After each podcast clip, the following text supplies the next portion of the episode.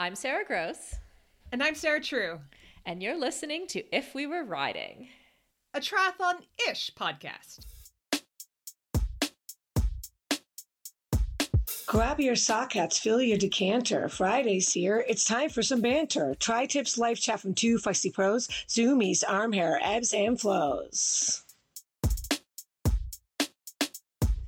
Rides with influential women in sport. Voicemails from you. Now it's in your court. Join in just to stalk raccoons. Do you like your Zwift cuffs and fear those loons? So unpad your bras and stop that hiding and find out what happens if we were riding.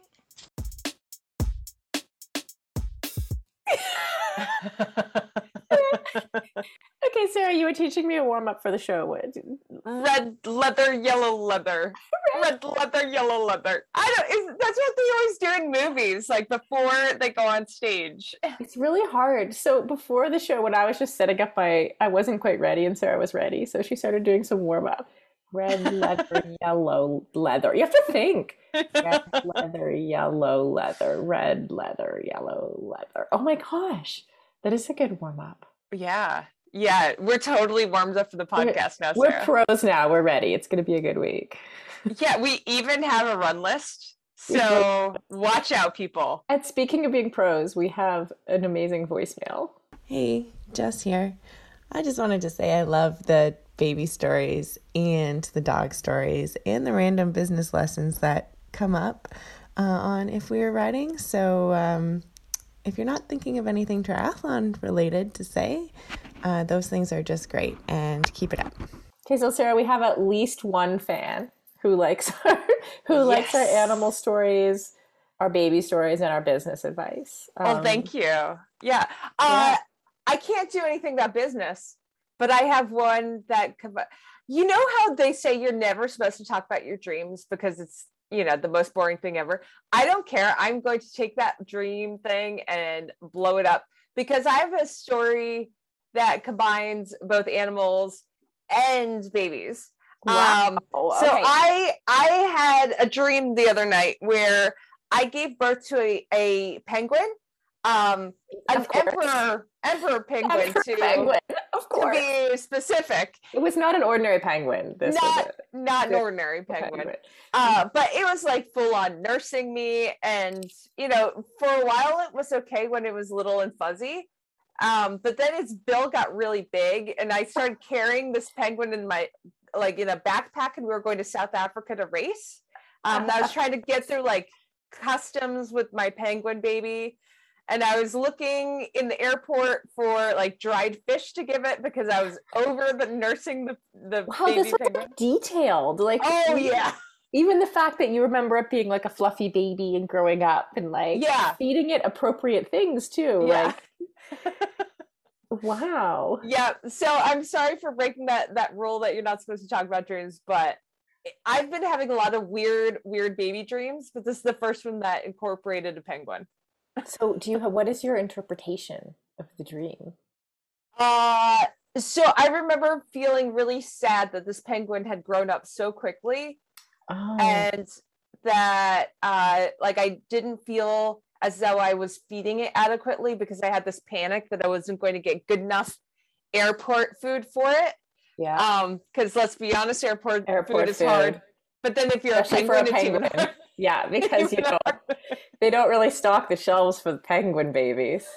so I think it's just tapping into like my maternal anxiety about, yeah. you know, being a good provider for my baby who's growing up quickly or something. Wow. I love this story. Okay. If anyone else has an interpretation for Sarah of her dream, we would love to hear it. If anyone else would like to share their animal related dreams and or baby related dreams, definitely send us a voicemail. We want to hear it. Um, and since you asked for it, I am also going to give some business advice um, after our first break. Every day, there seems to be a new wellness trend like eat this, do this, avoid those scary things. And how do we know where to start and who to trust? InsideTracker cuts through the noise by analyzing your blood, DNA, lifestyle, and fitness trackers. This provides you with a personalized, science based, trackable action plan on how to live, age, and perform better. InsideTracker is simpler, cheaper, and more convenient than traditional blood tests, and includes tests that we need as athletes but aren't traditionally included, like ferritin and vitamin D. My favorite part is that they don't just give you the data, they provide you with nutrition and lifestyle tips to take action. So, for a limited time, InsideTracker is offering our If We Were Riding listeners 25% off their entire store. So just go to insidetracker.com forward slash riding. That's insidetracker.com forward slash riding, as in, if we were. Change is an inside job. Start inside. Hey everyone, this is Dr. Lisa Ingarfield, co founder of the Outspoken Women in Triathlon Summit. We are really excited to announce that the Outspoken Summit will be returning in 2021. This year has created an opportunity for triathletes to get back in the blocks and start to rebuild triathlon to create a more inclusive and welcoming space for all. Join us from the 12th to the 14th of November as we host a virtual summit to connect with like minded women, center women's equity in the sport, hear from industry leaders, and develop leadership skills related to our roles in triathlon. The summit will provide a rich forum to develop strong voices, inspire others, and advocate for change in the sport we love. For more information and to sign up for the event, go to outspokensummit.com. We hope to see you there. All right, Sarah, lay it on me. What's the business advice? Okay, this is more of a conversation than advice, but I'm hoping Ooh. folks will find it useful. Um, and I've been, I I think that, and I'm assuming like people with, I know, uh, people who are listening who have business degrees are probably going to be like, yeah, duh. Like this is a central point of central point of business. Um, but it's surprising to me. No, I shouldn't frame it that way. What I think is one of the most important things to understand when you're doing business is like the value exchange in in anything, really. Like in either like when you're doing business, you're creating, say you have a product, you're selling it, you need to understand how much that's going to be worth to people. Their the value exchange is your product, their money.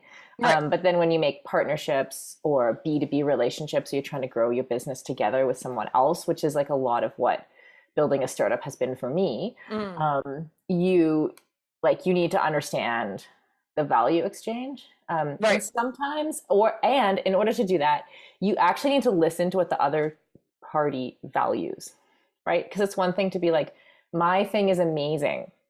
Like you need to value it, right? And another thing to hear what their amazing thing is and how they value it, and then you figure out whether there's a whether there's a match there or whether you feel like there's an, a, a value exchange of some kind that can work. I mean, it's it's kind of, and this is where I get this is where I'm getting going to get a little bitchy. It's kind of shocking to me sometimes how f- people few people really understand that. Um, So the challenge is what happens when one party uh, begins to overvalue their side of things and undervalue what you're doing. Yeah, I think that's those are that's why it's important to establish ahead of time, like what you're what you're partnering on. Like, and that, I think that's I think that's what I'm saying is that a lot of people tend to like overvalue their thing and Mm. and undervalue what the other party's bringing to the table, and that's what kind of um, shocks me a little bit. Um, even Yeah. of, like the way, okay, for example, like people often ask me, this is a question I often get, like, how did you get people to volunteer for your business because I have a lot of folks that like we know, you know, we don't pay you the big bucks around here. Like, how do or anyone like at the beginning, a lot of folks like we were in it to try to create something, you know, and then I recognized like it was my job to then figure out how to um how to essentially either pay them for their time or create a value exchange with those because you can't expect someone to do work for free forever and people aren't going to work for doing social good forever for free either. Right. matter what it is. And so figuring out that and it does mean that there's there becomes a challenge because you realize that you have this like group of people that you're working with right? None of them are getting return on their value right on what they're giving. And you have to first get to the point where you can return that and your business hasn't grown at all.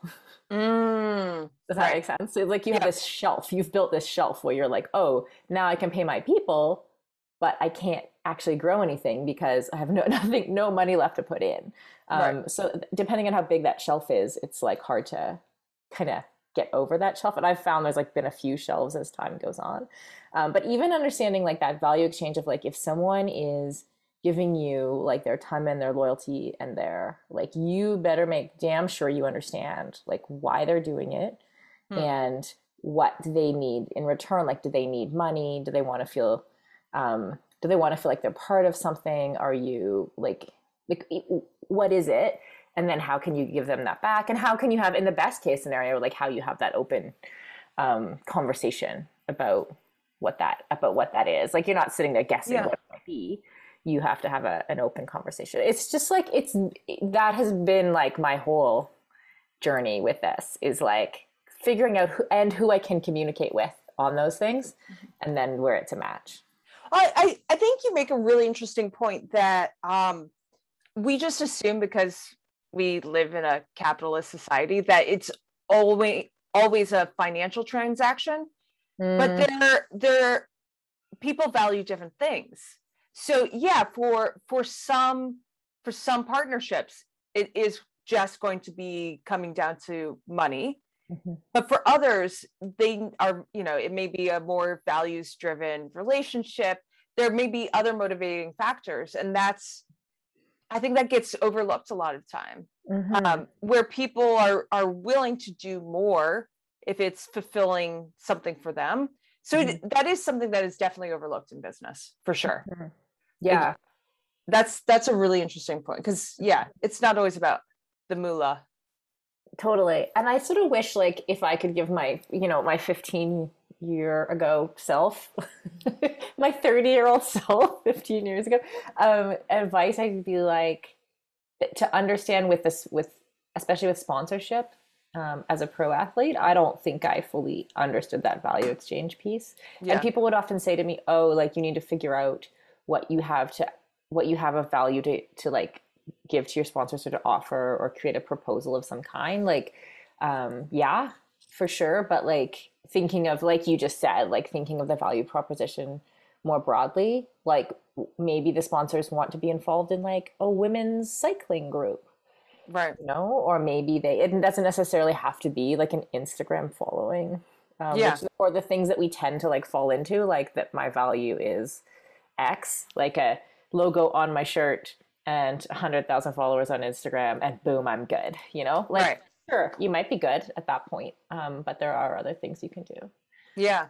Yeah no for sure. It's it's it is hard because um unless there's constant communication and self-awareness mm.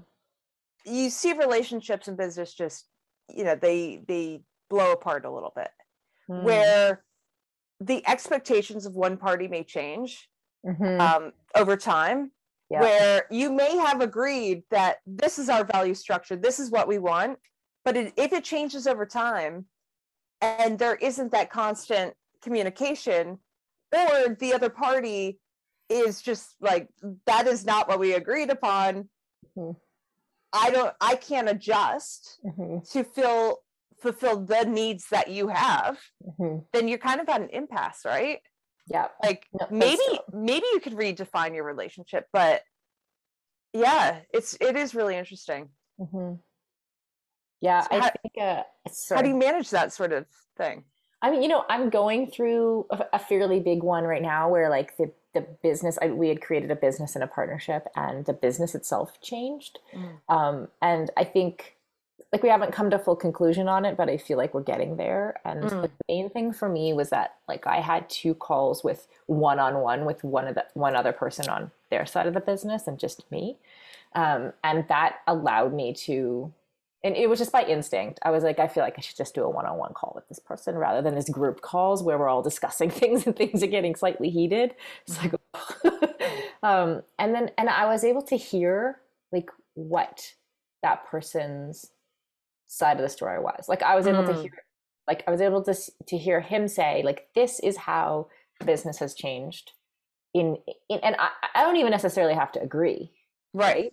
It's like I understand your perspective on how this business changed and why you think that we need to renegotiate this agreement. Yeah. Because like it, it it doesn't require me to agree in order to see someone else's side of the story right um and that's where i wish like sometimes i wish like that other folks like would because when you're dealing with someone who's not going to offer you that in return you know then Mm. you just have to work around that if you want to keep working with them or maybe you don't want to keep working with them um but uh yeah so that was for me it was more just like okay and that's like i guess where i was coming from at the beginning like um just like listening and going okay like i don't totally agree with this but i i understand why you see what you see Yeah. Well, because because otherwise, if there is the ability to reframe the relationship, Mhm. you can't get there unless you understand where the other party's coming from. Yeah. for me it's honestly it's funny because it's like a no-brainer it's because it's like Oh, but it but it's not. It's so working with other people is really complicated. But the idea that like my way of seeing things in the world is not not only not the only way, but not necessarily the best way on any given day or topic or item is like seems completely rational to me. Like the idea that I'm gonna have all the answers and get everything right is ridiculous, right? No, I think everything. I think everything you do is perfect. So yes, yes, that is the correct answer. I'm on your side. I don't know who the other party is, but if it comes to Dark Alley, I'm on your side. I've got like- your I've got your back. Sarah, Sarah is with me. That's all I need. In a very irrational way, you know? I'm not gonna listen to what they have to say. I don't care. That's amazing. well, thank you for your support. Yeah, I Yeah. appreciate that. I have no problem. Okay, I don't I don't know if this is a bit of a how do I make a transition to this? Oh. Speaking of sponsorship and business.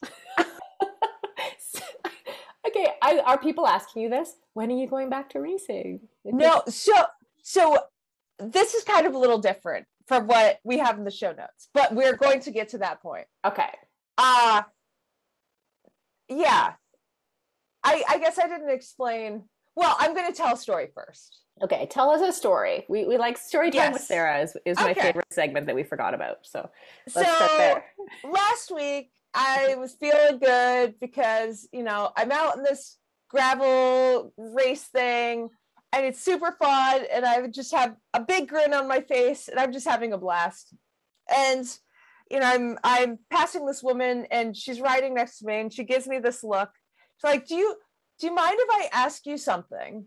And I'm like, "Sure." She's like, "Are you pregnant?" this is a stranger. I've never met this woman before. Yeah. And I'm like, I'm not. I was pregnant, uh, you know, up until like six weeks ago. uh, but yeah, I guess I kind of still look pregnant. Yeah, I I know. because that's normal. That happens. That's how we Yeah. weeks. after. so okay so like you know i have a little bit of a pooch uh you know my stomach is not totally flat right now like but it just i was so taken aback where and just the tone of it was it was just such a weird weird thing to me where i realized and it just it got me it got me in my head a little bit where at first like it was five minutes where i'm like how do i feel about this? Yeah. and i'm like you know what? The the messages that i get like the social messages that i get right now are that i should be embarrassed that i should be embarrassed and feeling self-conscious that some stranger asked me if i'm if i'm pregnant when i'm not anymore. Mhm. and like he and i'm like you know what? I'm feeling good. Like i don't care what she thinks. I don't care what the expectations are. Like i'm having a blast. I'm just going to let it go. Uh but it was it was such an interesting thing to me where there was this period you know of time like third trimester uh, you know any any woman who has gone through pregnancy like people are just so psyched about your your bump. Like Mhm. they you know it's it's weird but then the second you deliver the child like there is no patience for your postpartum body Yeah. like no patience for it Yeah. like not only w- with ourselves but with other people Yeah. where you know it's it's it's it's such a fascinating thing to me where like we expect everything to go back to normal super quickly and you know you started off asking about when i'm going to go back to racing i'm like well when like i stop leaking a little bit when i run then like i could think about running harder but right now like things aren't totally healed up. Uh you know i i feel good but i just i'm i need to be patient and let my body get back to normal. Yeah. um before i think about training hard like i can be active right now and i'm really happy about it but i can't go hard because i'm a little leaky okay. So, in an effort to take my own advice on the Yeah. previous segment, right did, did you uh, did you come to understand like i my brain is like why was she what was that why was that woman asking you if you were pregnant and was she like what where was she coming from like did you find out so so i i asked her uh you know if if there's anything she's interested in about you know as a like a pregnant athlete because maybe i can answer some questions like if she was And like you know she you know she might be six weeks herself and not be showing and then she wants to know like or something you know she was not pregnant but she was curious about uh how soon after i could ride my bike Uh-huh. um but it yeah so i tried i tried to understand in like the five minutes that we had an exchange um without you know in an open-minded way without being insulted like checking my ego for a second Mm-hmm. and just trying to find out because obviously like normally we don't talk to strangers about their bodies Mhm. um but i was Yeah, but we- curious yeah. i was curious what what why she asked Yeah. yeah interesting. Yeah i think the part for me um of pregnancy the part that i was least prepared for was the postpartum. Mm, um, and I think that we focus so much, and I don't know, like we, whatever, like culturally, somehow I hadn't taken in the idea that I was going to need to prepare myself with information for, besides taking care of the baby, which I felt prepared for, I didn't feel necessarily prepared to understand what my own body was going to do. Um, and how, like, you know, you're you're shifting down hormones. You're like, you don't. I didn't know what I was going to look like. Like you said, like I. This is funny. this is me. I don't know if this is better or worse than like, but one of two days maybe after Rosie was born, one of Clint's family members, her dad's family members, looked at me and said, "Is there another one in there?" Oh my word Yeah, and he didn't. He was trying to be funny.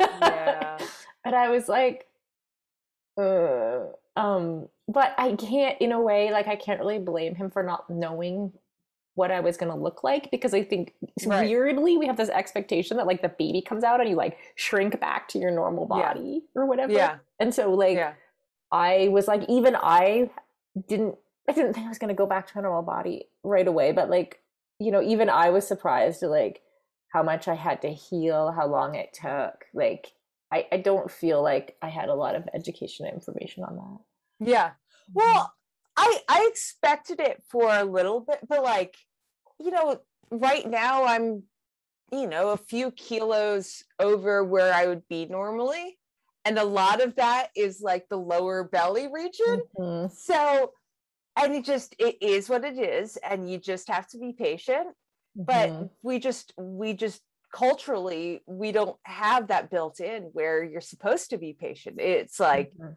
you know these unrealistic if you see the the few there are a few athletes where they look like they have a six pack like two months after they give birth or you know the celebrities that are doing like poolside photo shoots and they look exactly the same you know only weeks after and i think that just we don't we don't allow ourselves yeah. Because time to heal. look like that don't do poolside photo shoots. yeah right right, Right. or don't like you know i think um like you just to your point like of going to a gravel race going at your whatever your pace is now finishing wherever you finished like i don't Yeah. even know what that that that was but i know that it wasn't winning Ironman. Right. you know? Right. No, And I was participating. yeah, we're participating. Yeah, like it didn't matter. Like as part of our Yeah. conversation, it didn't matter. Didn't feel, Yeah. feel like it mattered. Like I wasn't like, did you win? Like that, that's, Right. that's not part of the conversation. Um, but we do know athletes who have, like, who have come back super quick. Yeah. Right? Like I can think of a couple in particular, like three months later, literally on winning form. And I don't know how they do it. That's Yeah. great. Yeah. Um, but I it it also needs to be great. Those of us who um who don't, you know, who don't come back that fast, you know, who choose a bit of a I don't know what you'd say. Maybe our bodies won't even do that. Who knows? Like, Yeah. you Well, know, I, I had w- one of my friends told me just straight up, don't even think about racing for the first six months after. Mm, Um, and she's a fellow pro, like, you know, multiple world champion, like has a couple of kids. Like she's been through it. She's mhm, like, don't even think about it because you might you might be fine. You might be fine overall. Like your body may be totally resilient. mhm. you might be able to get in like a few months where things are going well but then you get you know the stress fractures or other issues pop up or like si joint or whatever the case might be. Like it's hard you know it's hard to anticipate but overall you just have to let yourself kind of gradually get back. Mhm. um but yeah there are those there are those people out there who you know good on them like racing three months later two months ra- later and they there's no ill effect. Um It wasn't me. I I feel like I went back a little too early. I didn't pay any major consequences. Like I didn't um I didn't get injured. You know, I have heard I do know other folks who went back too quickly and, and like you said, had like especially pelvic area problems and Right. fractures. Um, I didn't have that luckily. So, but I did go to six months after Rosie was born. I went to Ironman Brazil mhm. um and the challenge i had like so i had you know i had uh humped quite a lot like all along and then and so, so like she was and she was on a bottle so i was still essentially breastfeeding. Um but i um i didn't like i went to the race and i didn't sleep the night before the race. Like i think that my body did have had a bit of a stress response to being away from her. Oh interesting. Yeah, and I didn't um so and like I know that we normally don't sleep well the night before a race, but I didn't sleep at all, which I had never done before. Yeah, and and I was out on the bike like and I wasn't really like I was fit enough to do Ironman, but I wasn't going to be winning any races, Mhm. you know. And yeah on the bike, I started to feel like, "Ooh, I think this is like kind of dangerous." Like I just like mentally um I, it's like the, the cyclist version of the twisties or whatever yeah yeah whatever. Um, it's like where I just felt like, oh, I don't think I don't feel like I should be on the road, so I just stopped. do you Um, so is it how much of that was uh, i would guess i mean it's all speculation that's a hormonal response right like if yeah, if you were feeling acutely that you were missing her you know like in a very physical way yeah. I and think then yeah interesting yeah, like I think there's a certain amount of stress that comes with like travel and racing anyway. Yeah. Um, and then I think it just like there was like an extra stress, like psychological stress of some kind of just like I wasn't thinking, I wasn't thinking, oh, I'm missing her, I'm missing her. I was just like, yeah like kind of like alert. I'm alert. Like my body went into alert mode because I was away from my baby. Um, and But that- so yeah th- but that tells me like there's there's something happening with your body like your body misses her not your Mhm. brain even correct. Yeah. Huh. Yeah. And then so that was like six months was like May. She was born in November. That was May. And then in um by August, so not that long that so then she was nine months. Um in August I went to Ironman Canada. And like I sort of had learned my lesson. I was like, you know what? Go to Ironman Canada. I'll be near home. It was uh in Penticton still. Like I'm at home, I can bring her with me. Won't and, I, and then I had a great race. So yeah um it was just it was just like a lesson I had to learn. yeah yeah well and you know just i think that's that's the case for everybody it just ends up being probably a little bit longer than you expect um to Mhm. feel a hundred percent but Mhm. just giving yourself that time I was. I also remember being frustrated by um, you know, I, I had thought about the process of pregnancy as this nine month process of, of baking a baby kind of thing. Yeah. and had, like I said, like I hadn't given any thought for the recovery process. And so, like, I think th- it was like sort of three, four weeks after she was born, I started to feel like, oh, like I really was ready to go back to doing some more intense exercise and I couldn't. Yeah. Um, and I think mentally I had, I had thought I was going to be able to sort of start to ramp it up and I, and I couldn't yet. Um, so yeah. yeah i i think back a, a few months when i'm like ago i'm like, oh yeah by the time you know i'm six weeks out then i could start doing you know more running and i'm going to be able to get x hours of training in and then you realize that you just have to throw all that out the window Mhm. because I've realized that okay, a lot of the time my limiter is not my body, it's time right now. Mhm. Uh, you know, because I, you know, I'm breastfeeding, so I want to be near the baby and Right. you know, trying to get somebody who's willing to hang out with him. Or I plan to be on the trainer in the basement and he only naps, you know, 30 minutes instead of longer. So all of a sudden that, you know, that's a 30 minute session instead of what I'd been hoping to do. So it's just, that's the big limiter for me. Um, I, I think, well, I, I don't know because I'm, I'm taking everything pretty slowly, but it is, it was very naive uh, where I thought I would be at this point Mm. and just how unrealistic it was. Yeah, for sure. Yeah. Cool. Yeah. Cool. Okay, so we're we're providing the equal and opposite balance to the folks that we see on, on Instagram winning races three months later. I mean, what, what's crazy is we don't even talk about like once you get back and you're healthy. Uh, do you know who Faith Kipyegon is? No, Like one of the best 1500 meter runners, gold medalist, like just total champ. So she's this little tiny uh, Kenyan woman who total boss on the track. Mhm. She had a baby a few years ago, and um, like her stomach is is very it was very stretched out. Like there's a lot of loose skin, Mhm. and here she is, one of the greatest runners in the world.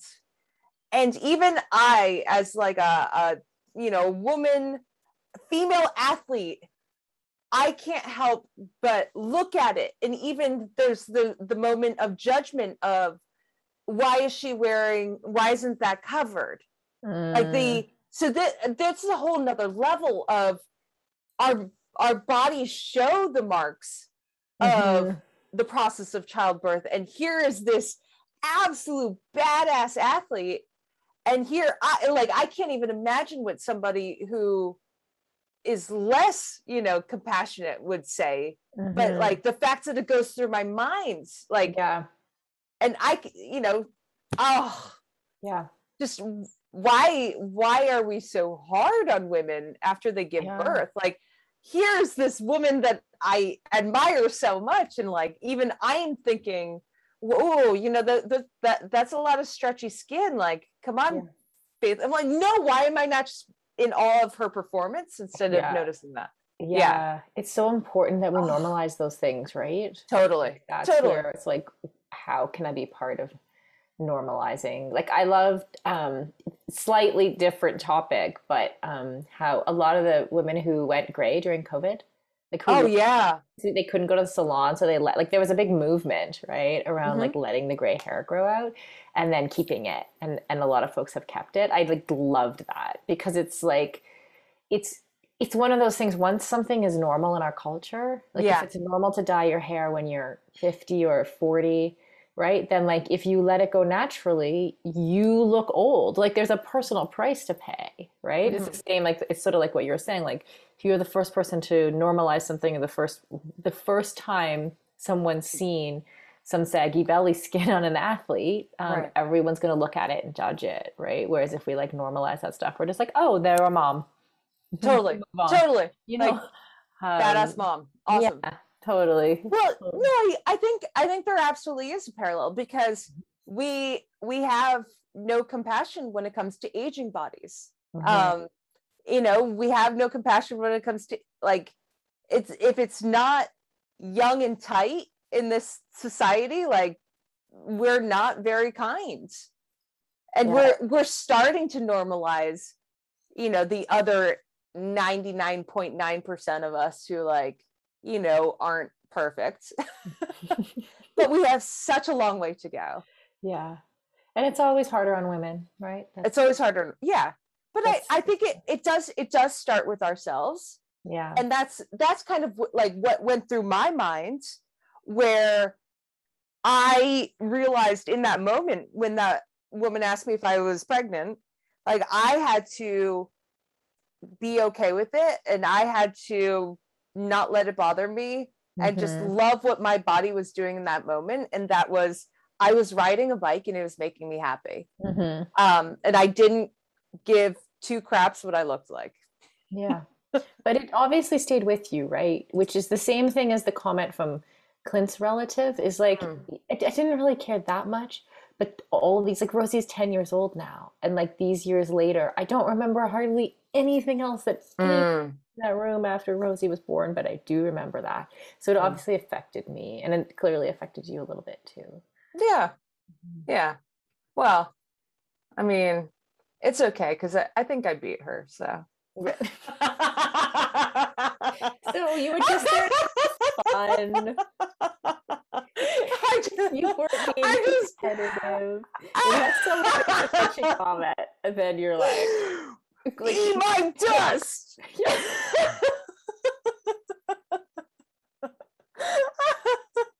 I don't actually. I think so, but I am not. I don't know. That's awesome. Okay, once an athlete, always an athlete, really. So. Oh, for sure, for Yeah. sure. Okay, let's take a little break, and then we're gonna have a new segment called Sarah asks for advice. If We Were Riding is a feisty podcast. Remember to follow us on Instagram and Facebook at If We Were Riding. And we love hearing from our feisty friends, so please send us a voicemail at sarah at livefeisty.com. That's Sarah without an H. Right, so just grab your phone, record an audio file, and email it to me, and we will love it and love you forever.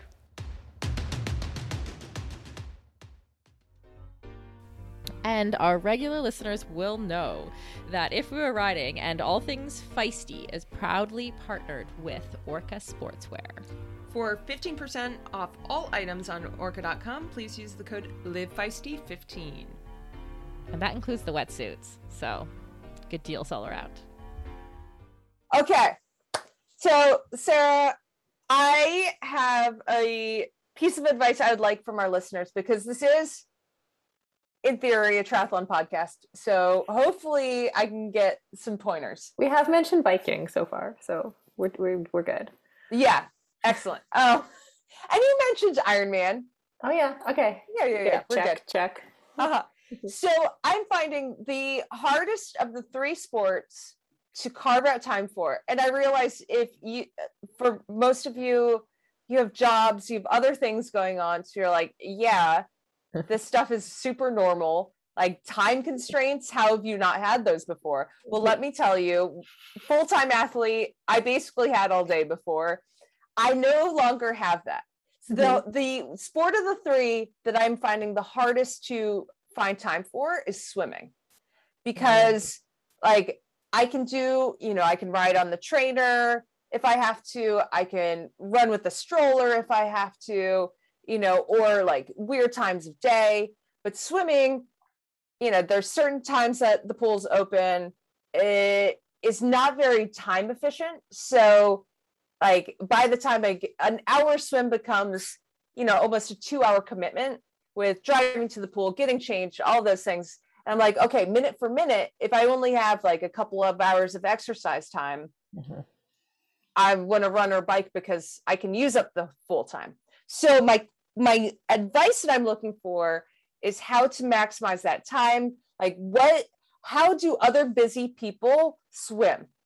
I know that sounds like such a a rudimentary question, but I am curious how other people with time constraints get in the time to swim and bike and run, but like the swim part, considering how cons- consuming of time it is. Mhm. Give me Okay. tips, people. Can yeah, so I'm not gonna I'm not gonna be good on the time constraints thing because I was like a full time athlete and then I wasn't.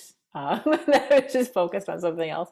But um, I'm just thinking about being a new mom and going swimming. Yeah. So like presumably, and I've seen that I know this because I've I, I saw a video of you on Instagram, like with the baby beside the trainer, for example. So you're like, you know, part of it is that you can like tend to child if needed during Yes. like you're on Right. the bike trainer you can um I, i'm wondering if there's a way to like see the swimming time or are you able to like see that swimming time as part of like of having him with you too like so part of your time with him so you can like can you are you able to leave him at the edge of the pool in in his bucket um So I don't know if they'll let me. Like, will people call like child services if I bring the baby to the pool and just leave him like on the bleachers? You should well maybe not in the bleachers like maybe like maybe like, like don't leave him in the change room or something like, a hot tub he can have a little have a little hot tub time I mean, I I honestly don't know how people would respond. to like I have the bouncy chair and he's at the end of the lane, like Yeah, cheering like, me on. the pool and he's like right at the end of the lane that you're in like so you can see him at all times But I I don't know. I'm curious. Did you do that?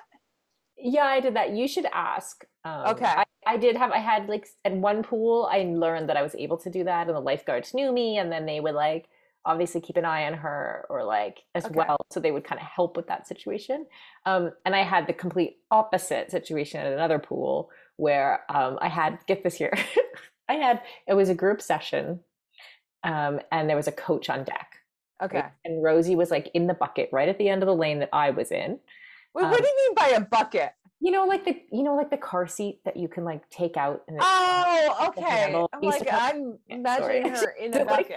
literally in a bucket. What do you guys do up there in Canada? just like just like stick her in a bucket with some sand. You're good. Um, like the car seat carrier that's that Okay. carrier app. And so yeah, so she was there in that thing, and there was a coach on deck, and the coach on deck was like like I knew him. He was like he was at the same end of the pool as she was. Mhm. at the very end of my lane. Like I could literally touch her when I came to the wall. Right. And we're doing a group swim. So like every hundred or whatever, I'm stopping. We're not doing like we're not doing 1500 meter intervals. Right. And someone, one of the pool officials, like someone came out from a back office and was like, whose baby is this? I'm like, yeah, it's my baby. yeah. And he's like, and he's like, you can't have your baby here. Like, this is how, uh, honestly, like, it's just not very motherhood centric Mm. in terms of this. Like, I'm like, and I'm like, why? Oh, well, someone might steal her. What? That was That's the thing, like, reason? you could see him he could seem like he thought about it for a little while and it was obviously like he just he came out and told and then he was going to double down and stick to his rule like that maybe it was a policy maybe he just made it up i don't know. But he was going to he had decided that he was not going to let me keep my kid there. And i was like i got a little bit feisty with him. I was like Mm. really? Someone's going to steal him. I'm like dan is watching him. I have like there's like five people in this lane who all know that's my baby. Like they're not going to let someone walk away like how is someone going to steal my baby from the pool? Like and he and he's like it's not safe. You can't. And I was like what um anyway so that was like the equal and opposite experience that i had Yeah. Interesting. Okay. All right. so don't let anyone steal your baby don't leave him in the bleachers but it is worth asking because the other Don't get a bucket. yeah don't put them in an actual bucket take none of my advice basically this is you asking for advice and me just telling a bunch saying a bunch of random shit Yeah. Yeah. Mhm.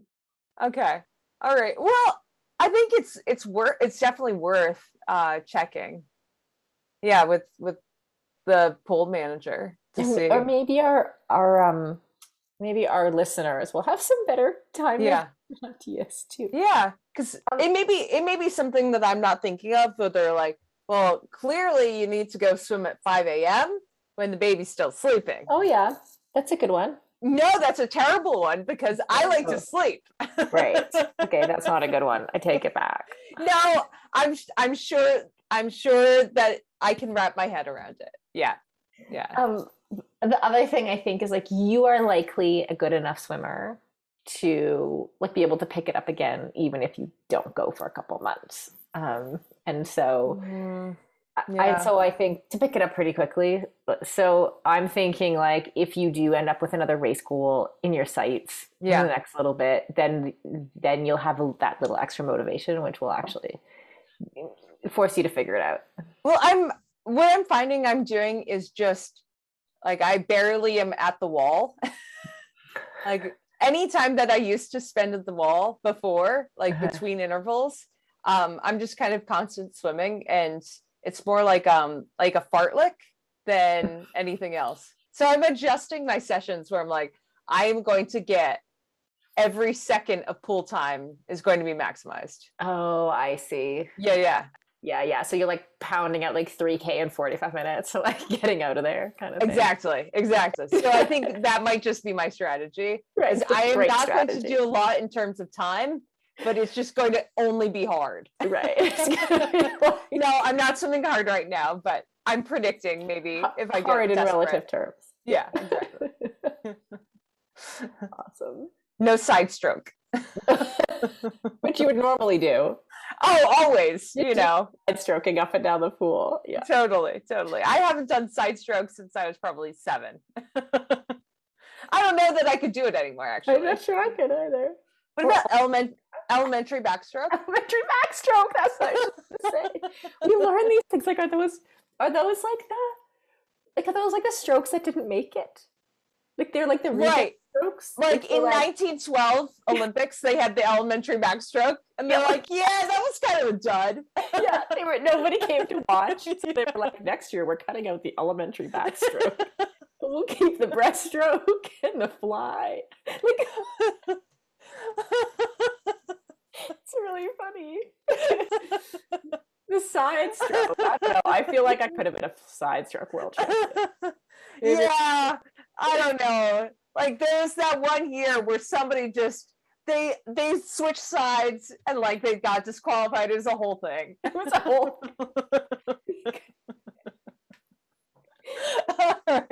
On that note, uh, thank you for listening to another very strange podcast of If You're Writing, where we incorporate all the best of everything that is only marginally triathlon related. None of you people can tell me to stop. My town, my crown. We know what it takes to be reaching the top. We reaching the top. We reaching the top. We know what it takes to be reaching the top.